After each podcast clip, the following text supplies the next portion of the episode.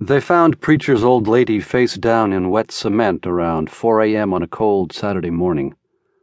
By five, they were practically pounding the hinges off his apartment door. He answered it, bleary eyed, the glint of a badge in the dim hallway light making him squint. John Holliman?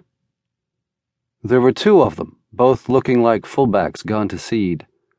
The one doing the talking had watery gray eyes.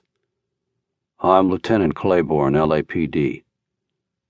And I'm clean, Preacher said. The second one grunted, About as clean as an orangutan with a bad case of the shits. He showed Preacher a mouthful of yellow teeth, baiting him, but Preacher didn't bait. The turd wasn't worth it.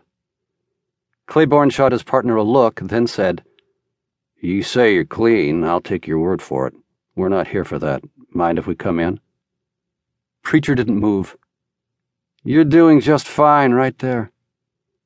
Looks like we got us a real cowboy on our hands, Lieutenant. Put a lid on it, huh, Charlie?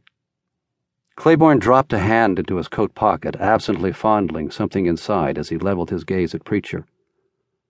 We're here about a friend of yours, girl by the name of Cummings. Preacher's gut tightened. Lisa.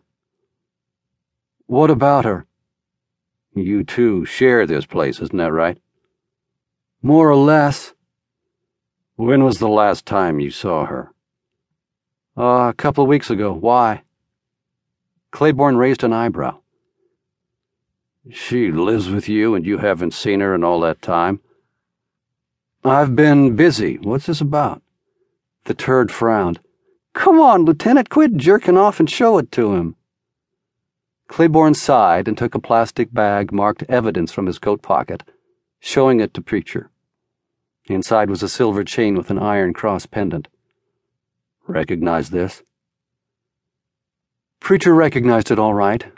He'd given it to Lisa for her 23rd birthday. His insides churned. He didn't need a sack of bricks dropped on his head to figure this one out. Where'd you find her? he asked. Construction site over on Bronson. Looks like she was raped, then strangled. Claiborne held up the plastic wrapped chain. With this. Preacher closed his eyes. He was tired. He'd been in the wind for nearly two days straight, asleep only a few hours when these two bozos showed up. He'd come home sometime after three, found Lisa gone, and figured she was spending the night with a girlfriend. He hadn't even bothered to take off his clothes before crawling into bed. This had to be a dream. Any minute now he'd wake up and roll over, and Lisa would be beside him, naked, alive, and. Hey, Scooter Boy, you still with us? Fingers snapped in his face. The lieutenant here just told you your little coos box is busy servicing the boys down at the morgue. The turd flashed another yellow smile and Preacher put his fist in it.